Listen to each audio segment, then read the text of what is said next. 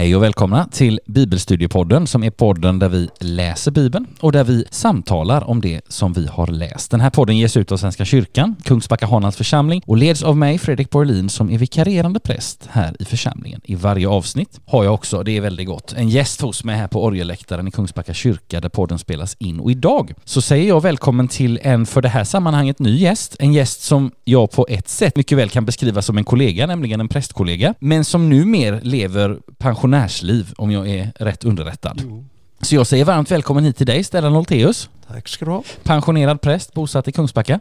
Mm. Mycket roligt att ha dig här Stellan. Mm. Hur är läget idag? Läget är eh, lite spänt för att jag, jag är ju ovan vid mycket sånt här. Men det kommer nog att gå, gå bra. Ja.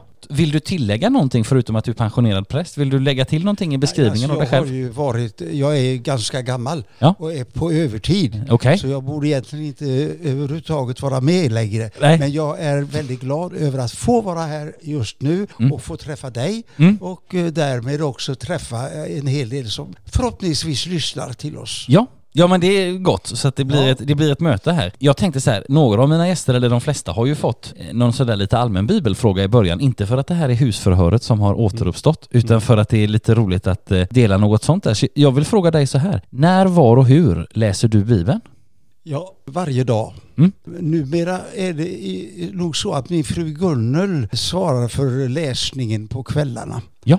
Och eh, jag har nog eh, nöjt mig med att eh, lyssna på henne då. Ja. Hon har lyssnat på mig i eh, 40 år Ja, och då lyssnar jag tacksamt nu Ja. till henne. just det. Då är det hennes tur nu att, läsa Hon för har dig en så att väldigt säga. bra röst. Ja, ja men det, jag har ju talat med henne i telefon så att jag ja, vet, det kan jag instämma i, verkligen. Har du något favoritbibelord? Ja, Jag avstår nästan från att ha det därför att jag tycker att varje ord i Bibeln är sådant att det bör vara ett favoritord. Ja. Om du vill så skulle jag naturligtvis kunna plocka fram något av det. Men eh, jag har aldrig gillat det där med att ha vara den som dömer över vad, vad som är bra och inte bra i Bibeln. Nej? Allt är värdefullt. Ja. Och man upptäcker alltid något Ja. nytt. Ja. Det är det som är det verkliga. Ja. Och det fantastiska, tänker Ja, jag också. och Och det är roligt. Absolut. Men vad gott, för det tänker jag, vissa av våra gäster har delat favoritbibelord, men då kan vi ta, tänker jag, ditt ord här nu som en uppmaning också att våga lämna favoritbibelorden om man Mm. har sådana och, och våga söka sig vidare. Mm. För det finns någonting i varje vers där Herren vill komma till tals med oss, så det är gott att tänka på.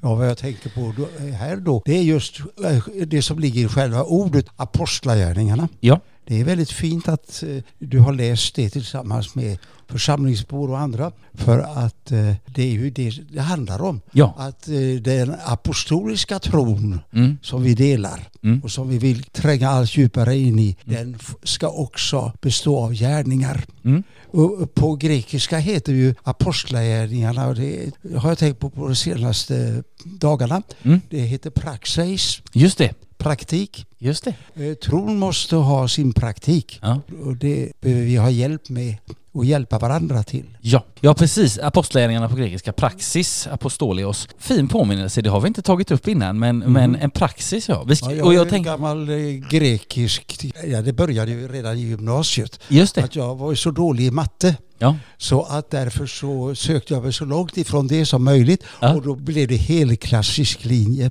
Just det. På den vägen är det fortfarande. Underbart att höra. Jag tänker så här eh, Stellan, du ska känna dig varmt välkommen hit. Tack. Alldeles om en liten stund så ska vi gripa oss an dagens läsning. Nu ska Mm. vi leta efter, tänker jag, apostolisk tro och apostolisk praxis i dagens kapitel och se vad vi kan hitta och, och dela med, med våra lyssnare. Dagens kapitel, det är ju Apostlagärningarna 23. Ja. Men innan eh, vi börjar läsa så ska jag säga några inledande ord om det här kapitlet, ta upp tråden från förra avsnittet och från tidigare avsnitt. Men före det så ska vi be och det ska vi göra nu. Så jag knäpper mina händer. Du som lyssnar är varmt välkommen att göra det tillsammans med mig och Stellan. Låt oss be. Ja, kära Herre, så ber vi dig nu att du öppnar ditt ord för våra hjärtan och våra hjärtan för ditt ord. Amen. Amen. Ja, som några inledande ord innan vi kommer in på dagens läsning så tänker jag säga följande. Paulus är nu ute på sin sista resa. Den som går till och slutar i Rom. Vi kan ju tycka att Paulus ju än så länge faktiskt bara är i Jerusalem. Han har väl inte kommit iväg på den där sista resan riktigt än. Ja, det är helt riktigt, men vi kan säga så här, kära vänner. Paulus sista resa, den till Rom, handlar ju om att han just möter motstånd, han blir gripen, förhörs, får försvara sig, han bollas runt mellan olika sammanhang och instanser, han skickas vidare från den ene till den andra och till slut hamnar han i Rom. Och det som hände och händer i Jerusalem i förrförra kapitlet och avsnittet och i förra kapitlet och avsnittet och i dagens kapitel och avsnitt, det hänger ju ihop med resan vidare. Mm. Och det hänger ihop med att Paulus till slut hamnar i Rom. Så det är därför vi säger att eh, det här, den sista resan, den har redan inletts, även om vi så att säga inte har förflyttat oss så mycket från Jerusalem, eller egentligen inte alls. Och vad har då hänt sen sist, eller rättare sagt, vad har då hänt här på sistone? Ja, i förrförra kapitlet, då kom Paulus till Jerusalem. Han träffade Jakob och de äldste och fick ett råd och arresterades. Och i förra kapitlet så höll Paulus sitt försvarstal och så hamnade han hos kommendanten och i dagens kapitel, som vi ska börja läsa alldeles, alldeles nu, så kommer Paulus att hamna inför rådet. Det bildas en sammansvärjning mot honom och han hamnar till slut i Caesarea. Detta ska vi få läsa om och dyka ner i i dagens avsnitt och det ska vi börja med nu. Och dagens avsnitt, dagens kapitel består av tre stycken avsnitt och det är Stellan som kommer att läsa för oss idag. Så vi gör så att vi börjar med att eh, lyssna till när Stellan läser de elva första verserna i det här kapitlet som har överskriften, i alla fall i min bibel, Paulus inför, inför rådet. Ja. Paulus såg på rådet och sade Mina bröder jag har alltid intill denna dag tjänat Gud med gott uppsåt. Då befallde översteprästen Ananias dem som stod bredvid att slå Paulus över munnen. Men eh, Paulus sa till honom, Gud ska slå dig, din vitmenade vägg. Du sitter här för att döma mig efter lagen, men mot lagen befaller du dem att slå mig. Förolämpar du Guds överste präst? sa de som stod bredvid. Paulus svarade, jag visste inte bröder att han var överstepräst.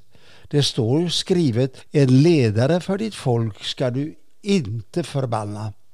Eftersom Paulus visste att en del av dem var sadduker och en annan del fariser höjde han rösten och sa till rådet, mina bröder, jag är farisé och mina fäder var fariser. Det är för hoppet om de dödas uppståndelse som jag nu har ställts inför rätta. När han sa så utbröt ett gräl mellan fariseerna och saddukerna och man delade sig i två läger. Saddukerna menar nämligen att det inte finns någon uppståndelse och inte heller änglar eller andar medan fariséerna tror på allt detta. Det blev ett väldigt ropande och några skriftlärda som hörde till fariséernas parti reste sig och hävdade sin åsikt och de sa vi kan inte finna att den här mannen har gjort något ont. Tänk om en ande har talat till honom eller en ängel. Grälet blev så häftigt att kommendanten fruktade att de skulle slita Paulus i stycken och han kallade ner vaktstyrkan för att rädda honom undan dem och föra honom tillbaka till fästningen. På natten kom Herren till honom och sa Var inte rädd. Så som du har vittnat om mig i Jerusalem måste du också vittna i Rom. Tack så mycket Stellan. Ja, så har Paulus alltså hamnat inför rådet. Det råd som också Jesus ställdes inför mm. tidigt på långfredagens morgon, några timmar innan han, hans korsfästelse och död. Stora rådet, eller Sanhedrin som det också kallas, den judiska religiösa makten med översteprästen i så att säga spetsen. Och det finns några intressanta saker att ta fasta på i det här avsnittet och då inte minst detta med likheten med Jesus sista timmar, även om ju detta inte handlar om Paulus sista timmar i livet eller ens dagar, men vi noterar ändå att den väg som Jesus vandrade, den sätts Paulus också i samband med. Här finns det gemensamma nämnare. Men jag vill fråga dig här nu inledningsvis, Stellan, vad, vad fastnar du för i de här verserna? Jag fattar ju det att eh, det är typiskt att det blir bråk ja. omkring Paulus. Mm. Det är han, och liksom det gäller väl varje kristen människa. Varenda människa som tar sin tro, vill ta sin tro på allvar, kan nog få uppleva det, att det blir bråk. Mm. Det blir eh, stridigheter kanske. Eller det allra värsta är om det blir bara likgiltig tystnad. Ja, just det. Det blev det ju inte här. Nej, det blir det inte här nej. Utan det blev raka motsatsen. Ja. Och eh, ja, det är väl eh, just början här eh, med de här olika... Och då kan man ju föra vidare till vår situation i Svenska kyrkan till exempel. Att det är ju inte konstigt att det blir bråk. Nej. Om man verkligen hävdar att det här vill jag tro på Ja. och det här är viktigt för mig och det borde vara viktigt också för dig kan man säga till sina medmänniskor. Ja. Och det är väl det som är prästens uppgift eller ja, vår gemensamma uppgift. Absolut, absolut. Ja, och det, det kan vi, om vi tittar i backspegeln så kan vi ju verkligen se att det har varit mycket hallå Ja. och bråk kring Paulus. Är det någon gång som människor har blivit likgiltiga så är det väl snarast på Areopagen. Mm. Då, då, var det inge, då blev det ingen vidare eh, reaktioner direkt. Några var lite svalt intresserade och så. Men annars har det ju varit en röd tråd på missionsresorna att det har varit eh, stenar och det har varit upplopp och det har varit, ja det har varit mycket helt enkelt. Det minns vi när vi tittar i, i backspegeln. Har något annat som du tänker på i de här verserna? Ja, det är ju som sagt var detta. Men det handlar ju om hur viktigt det är Ja. att hålla fast vid apostlarnas praktik som det ju heter Just egentligen. Och gärningarna. Ja. Det som, alltså att tron ska visa sig i gärningar. Ja. Ja, det är gott. Sen finns det några, tycker jag, några saker här man, kan, man skulle kunna säga någonting om också av lite förklarande natur. Alltså vi läste, vi hörde Stellan läsa i vers 3 så här, men Paulus sa det till honom, Gud ska slå dig, din vitmenade vägg. Du sitter här för att döma mig efter lagen, men mot lagen befaller du dem att slå mig. Alltså flera saker är intressanta i det som Paulus säger här. Dels kan vi ju tänka så här, han, han står rakryggad här, kopplat till det som du sa Stellan, men dels så tänker jag också detta med att Paulus säger Gud ska slå dig. Alltså översteprästen Ananias, han mördades senare av knivmän, det vill säga judiska upprorsmän eller lönnmördare vid revolten år 66. Det är en händelse som ännu är en 8-9 år fram i tiden eftersom det som vi läser just nu utspelar sig, tror vi, år 57.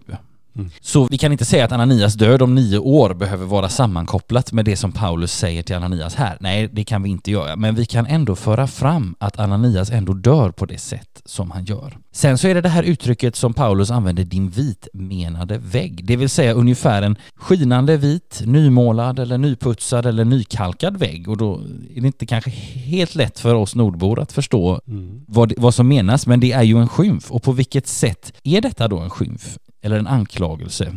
Vilket vi ju förstår av sammanhanget att det är. Ja, i den här bilden, att en vitmenad vägg kan se skinande vit och fin ut på utsidan, det ligger ju i saken, men på insidan kan någonting annat avslöja sig. Så uppfattar jag detta. Vi kan till exempel tänka på Jesu ord om de skriftlärda och fariseerna i Matteus 23. Då står det så här i verserna 27 och 28. Jesus säger Ve er skriftlärda och fariseer, ni hycklare, som är som vitkalkade gravar. Utanpå ser de prydliga ut, men inuti är de fulla av de dödas ben och annat orent. På samma sätt visar ni upp ett rättfärdigt yttre för människorna medan ert inre är fullt av hyckleri och orättfärdighet. Mm. De orden från Jesus tänker jag hjälper oss också att förstå vad det är som Paulus menar här. Ja, så uppfattar jag det i alla fall. Och det sista, bara i de här orden som Paulus har sagt, det sista att slå ner på, just kopplat till den här versen, det är det där som Paulus säger om att mot lagen befaller du dem att slå mig. Det vill säga, här bryter man mot det allmänna budet om rättvisa vid domstolsprocess. Det kan vi läsa om i tredje Mosebok 19. Så står det så här till exempel. Ni ska inte handla orätt när ni dömer. Du ska varken gynna den fattige eller ta parti för den rike. Rättvist ska du döma dina landsmän. Så att Paulus, han är ingen lätt motståndare för översteprästen. Han är ju skriftlärd, farisé, född av fariseer och så vidare. Han, han är ju verkligen på sin hemmaarena här. Så det, är inte, det kan inte vara särskilt lätt för... Det är ingen motståndare de kan köra över i Stora rådet. Gott. Fastnar du för något mer Stellan just i de här verserna? Ja, det är ju det, ja, det är kanske svårt att lyfta fram bara något. Allting bör ju också ses i sitt sammanhang. Ja. Så att eh, det som, både det som eh, går före och det som kommer efter också i apostlagärningarna Ja. är ju viktig, viktiga ting för oss som vill vara kristna Ja. att verkligen ta fasta på. Ja, ja verkligen. Sen tycker jag en sak som vi bara kan, som vi kan notera, vi ska strax gå vidare och läsa vidare här så att vi får sammanhanget också. Men bara en sak som vi, vi kan ta, ta fasta på här, det är lite den här, vad ska vi säga, det ligger någonting lite underfundigt i det som Paulus gör här. Vi tänker på de här orden i vers 6, eftersom Paulus visste att en del av dem var saduker och en annan del fariseer. Alltså vi ska inte lockas att tro att de här olika grupperna av motståndare som, som inte minst Jesus möter på. Vi ska, vi ska inte begå misstaget att tro att de är en stor grå massa som alla tycker likadant. Nej, de har olika uppfattningar och det här vet ju Paulus och det här utnyttjar ju Paulus i det här sammanhanget. Alltså här läser vi om, en ganska, om ett ganska listigt tilltag. Paulus känner mycket väl till vad som är så att säga debattämnen, vilka meningsskiljaktigheter som det finns mellan fariseerna och saddukeerna och det utnyttjar Paulus genom det han säger och situationen från början ett förhör av Paulus är det ju, men det urartar ju till ett gräl mellan fariseer och saddukeer. Mycket listigt får man säga. Ja. Eh, och det här förklarar ju också texten att eh, saddukeerna tror inte på det och det och det, men fariseerna tror på allt detta, alltså änglar och andar och sånt här. Och vidare, vi kan också bara helt kort påminna oss innan vi går vidare. Varför har Paulus ställts inför rådet? Vad är han anklagad för nu? Ja, om vi tar en helt kort en titt i backspegeln. Tillbaka till när Paulus arresteras en bit in i kapitel 21. Då läser vi så här. Strax innan de sju dagarna, jag läser från vers 27 i kapitel 21 och några verser framåt. Strax innan de sju dagarna var slut fick judarna från Asien syn på Paulus i templet. De hetsade upp folkmassan och tog fast honom och ropade Israeliter, kom och hjälp till. Här är mannen som överallt sprider en lära som riktar sig mot vårt folk och vår lag och denna plats. Och nu har han till och med tagit med sig greker till templet och vanhelgat denna heliga plats. De hade nämligen sett Trofimos från Efesos tillsammans med Paulus i staden och tog för givet att Paulus tagit med honom till templet. Hela staden kom i rörelse och folket strömmade till. De grep tag i Paulus och släpade ut honom från templet. Vi kan särskilt stanna upp vid de här orden vanhelgat denna plats, alltså både fariseerna och saddukeerna. För där är de väldigt ense. De såg strängt på brott mot templets renhet, vilket alltså Paulus anklagas för. Men var splittrade i frågan om till exempel de dödas uppståndelse, vilket Paulus alltså vet och utnyttjar här. Fariseerna, som evangelierna vanligen står ju liksom i främsta ledet bland Jesu motståndare blir ju nästan ett slags bundsförvanter med Paulus här nu eftersom att eh, de eh, håller med Paulus så mycket här. De blir ett slags bundsförvanter till Paulus och till hans budskap, vilket är, får man ju säga, om vi har evangelierna i, bak, i bakhuvudet, en intressant vändning, minst sagt. En sak ska jag säga till innan vi går vidare. Vers 11 bjuder oss också på en liten ledtråd till var någonstans som hela denna långa serie av händelser med anklagelser och förhör och försvar och vändningar, var det ska sluta, nämligen i Rom. För på natten får ju Paulus ord från Herren till sig, orden var inte rädd, så som du har vittnat om mig i Jerusalem måste du också vittna i Rom. Ja, den här passagen avslutas med att Paulus räddas undan rådet av kommendanten och hans vaktstyrka, men Paulus motståndare börjar snart smida nya planer mot honom och det ska vi få läsa om nu. Så vi ska lyssna till när Stellan läser verserna 12 till och med 22 som finns under överskriften i min bibel En sammansvärjning mot Paulus. Nästa morgon höll judarna ett möte och svor att varken äta eller dricka förrän de hade dödat Paulus.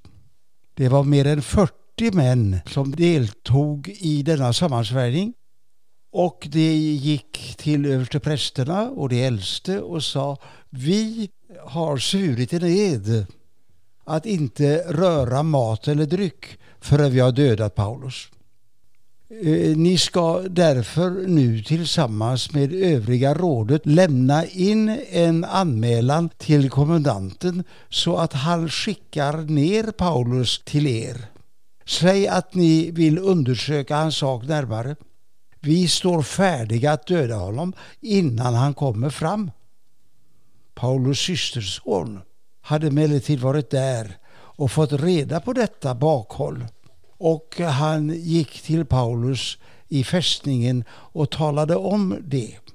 Paulus kallade på en av officerarna och sa För den här ynglingen till kommendanten.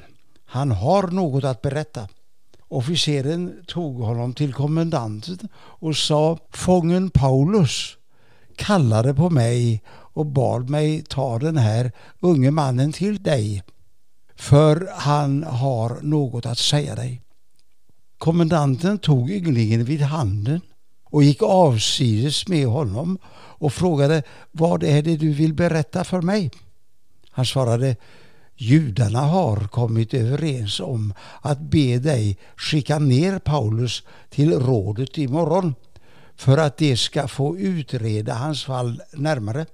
Men gå inte med på det, för mer än 40 40 av dem har planerat ett bakhåll och svurit att varken äta eller dricka förrän jag har dödat honom. De står färdiga och väntar bara på att du ska svara ja.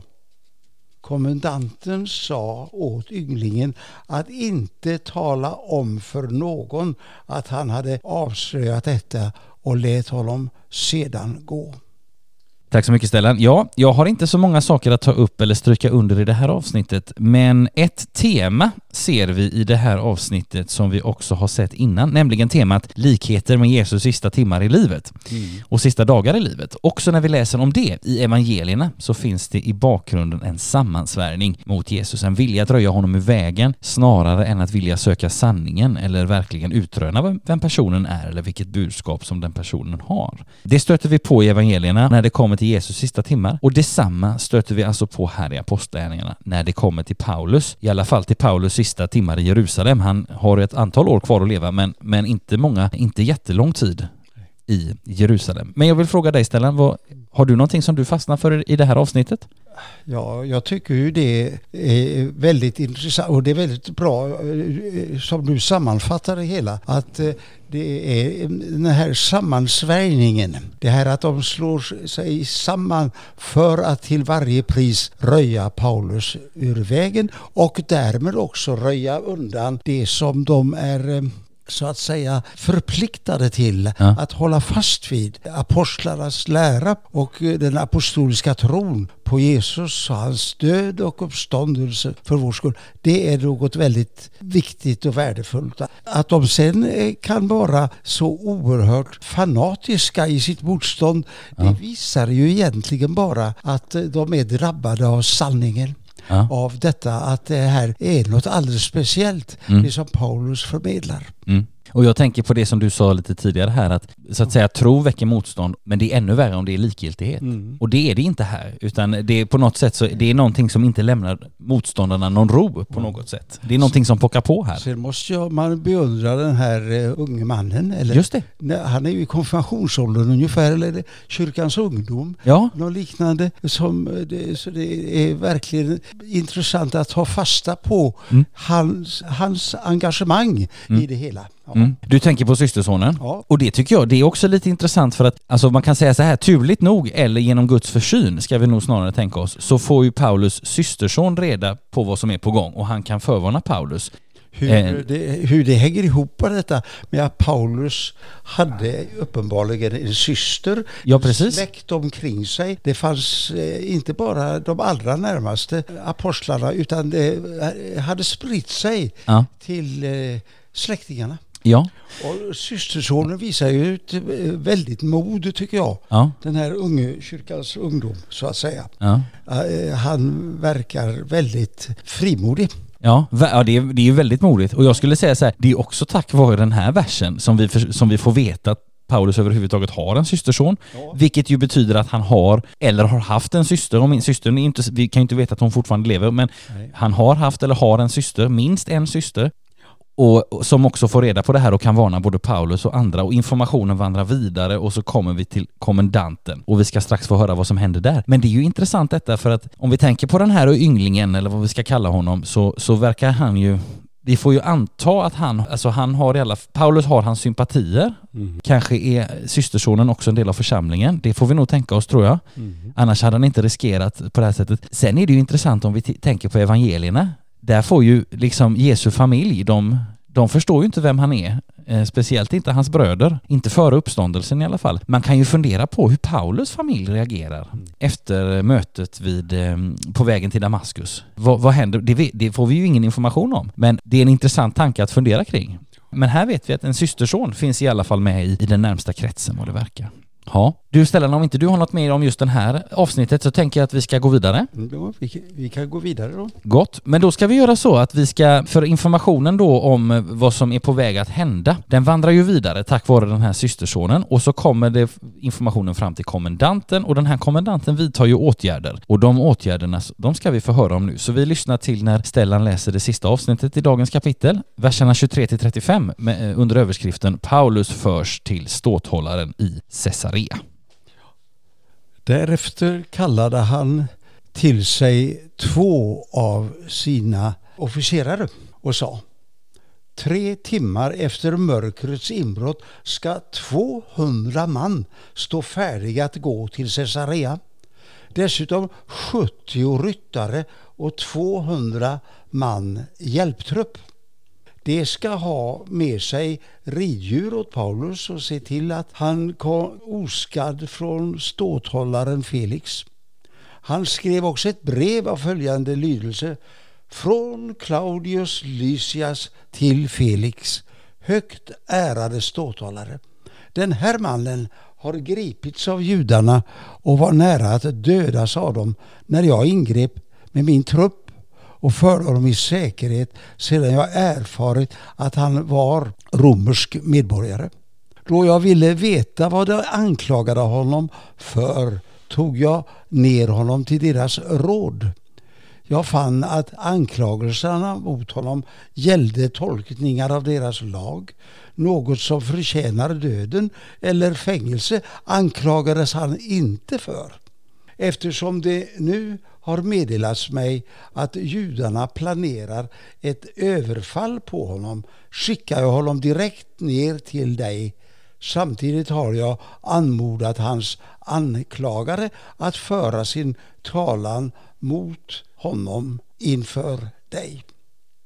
Soldaterna tog enligt sina order hand om Paulus och förde honom under natten till Antipatris. Nästa dag återvände de till sin förläggning medan ryttarna fortsatte med honom. När de kom fram till Caesarea gav de ståthållaren brevet och förde också in Paulus till honom. Han läste brevet och frågade Paulus från vilken provins han var och fick veta att han var från Kilikien. Jag ska höra dig när dina anklagare också har infunnit sig, sa han och befallde att Paulus skulle hållas under bevakning i Herodes palats. Tack så mycket Stellan. Ja, nu blir det alltså förflyttning. Nu kan man ju säga då att den där resan mot Rom verkligen har inletts för nu, lämnar, nu har Paulus lämnat Jerusalem. Genom kommendantens försorg så eskorteras Paulus av vad vi får tänka oss i en ganska stor trupp soldater Ja, för att flytta en enda person. Ja, visst man, man, kunde tänka så här att skulle till exempel USAs president komma till Sverige eh, och, och, eskorteras från Arlanda till riksdagshuset så, så kan man mm. nog tänka sig att ja, det hade nog varit ett par hundra man, minst ifrån polisen och, och, och andra sammanhang. Men här är det också ett par hundra man. Och det, jag tänker så här, det visar för oss en eller två av två saker. Dels, Paulus är en betydelsefull person på något sätt. Han är romersk medborgare i alla fall. Och det, ju, det gör honom ju faktiskt mer betydelsefull i någon mån än, än, om han inte hade varit det. Han har ju fått fler rättigheter genom det här medborgarskapet som han alltså har fötts in i, det har vi hört. Dels det. Sen kan ju de här väldigt många soldaterna också tyda på nivån av oro i området. Det vill säga, det här är nödvändigt med ett, med ett stort skydd för att verkligen kunna garantera Paulus säkerhet. Färden går till Caesarea, det vill säga Caesarea Maritima, Caesarea vid havet, och till ståthållaren Felix som har sitt palats där. Och det kan vi påminna oss om att den lokala ståthållaren, det var ju Pontius Pilatus för ett antal år sedan, på Jesu tid, har sitt palats i Caesarea Maritima och inte alltid eh, i Jerusalem mer än undantagsvis. Från Jerusalem så går resan så att säga nord-nordväst upp till Caesarea och det är väl en 12-13 mil ungefär och orten Antipatris som också nämns här är ungefär, eller ganska exakt faktiskt, halvvägs mellan Jerusalem och Caesarea. Men nu vill jag fråga dig Stellan, vad fastnar du för i det här dagens sista avsnitt? Ja, eh, jag eh, fattade också det här att det är en fantastiskt stor trupp. Ja. Det är ju en hel bataljon soldater mm. och, och ryttare Mm. Som ska, eh, det, det, visar att det, Paulus budskap har gjort intryck. Ja. Och det visar att antingen är man väldigt ivrigt för Paulus ja. eller också väldigt ivrigt mot honom. Ja. Och man är rädd för honom. Mm. Och rädd om honom också. Ja. Eh, ju, som du sa förut. Och jag tycker nog att det är väldigt eh, talande. Ja. Detta är väl inte det vanligaste stället man läser. Och jag tror inte att det finns i någon av våra texter i kyrkan. Det är därför det är så viktigt att läsa Apostlagärningarna. Därför att man är ju inte alls van vid att, ha, att lyssna till de orden. Nej, nej men precis. För det där är intressant som du tar upp Stellan. Vi har ju faktiskt tagit, det vet jag vi har pratat om vid ett par tillfällen här i podden, det här med ja Bibelns plats i gudstjänsten och att det finns mycket bibelord i gudstjänsten och sådär. Och nu sitter jag här och bläddrar i en psalmbok för här någonstans i psalmboken så finns det också en förteckning på alla bibeltexter. Mm. Alla bibeltexter som läses i högmässan under tre år. Och då ska vi se här, när jag slår upp Apostlagärningarna är inte sådär väldigt ofta förekommande då. Nej, det är det inte. Det är, alltså på tre år blir det ju ett par läsningar, det blir det absolut. Ja. Men faktum är, och det här var ju också lite intressant, det är faktiskt inga läsningar ur Apostlagärningarna efter kapitel 21. Det ska jag tro. Precis som du säger, det här är ingen text som vi någonsin får höra i en högmässa läggas ut eller predikas över och därför kunde det vara extra viktigt då att läsa den sista fjärdedelen av Apostlagärningarna, alltså från kapitel 20-21 och, och framåt så att säga. Det är bra att eh, det finns med här i, i, i eh, ditt uh, bibelstudium. Ja. Jag. Ja, att, jag tänker så här att följa gudstjänsten med dess läsningar, det ger oss en inblick i Bibeln och det en- kan vara mycket god inblick. Att liksom tematiskt gripa oss an olika ämnen under ett år och sen faktiskt under tre år eftersom det är olika läsningar. Men att sen också gå in i bibelböcker lite mer systematiskt som vi försöker göra här, det är ett komplement så att säga. Ja, något annat som du tänker på här i det här avsnittet? Ja, jag, jag tänker just det här på, på detta hur um, det här också visar att antingen vä- väcker det här eh, motstånd Ja. eller rädsla. Ja. De är rädda helt enkelt. De här eh, ståthållaren och alltså Lysias och Festus och vad de nu heter all, allt, allesammans. Eh, De tyck, det, man tycker faktiskt att det är lite jobbigt för dem. Ja. Man delar deras eh, oro. Ja. Men så vi, vi sitter ju inne med facit och Ja. kan berätta hur gick det sen.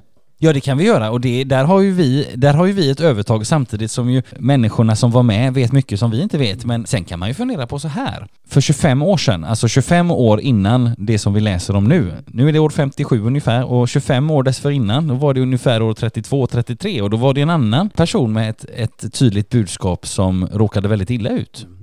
Och hans rörelse har ju fortsatt att sprida sig. Ja, det är Jesus jag pratar om, det förstår ni som lyssnar. Men då kan man fundera så här. Sättet på vilket de tar hand om Paulus nu, för man kan stundtals så kan man nästan tycka att de Oj, vilken omsorg! Oj, vad många soldater som de skickar med. De är verkligen rädda om honom som du sa Stellan. Och då kan man fundera på, Eller har, rädda för honom. Ja, rädda för honom och rädda om honom verkligen. Och då kan man fundera på, är det så att de har händelserna kring Jesus sista dagar i minnet? För jag tänker så här, de kristna är så pass många nu efter 25 år så att de är en liksom, det är välkänt att den rörelsen finns och vinner medlemmar.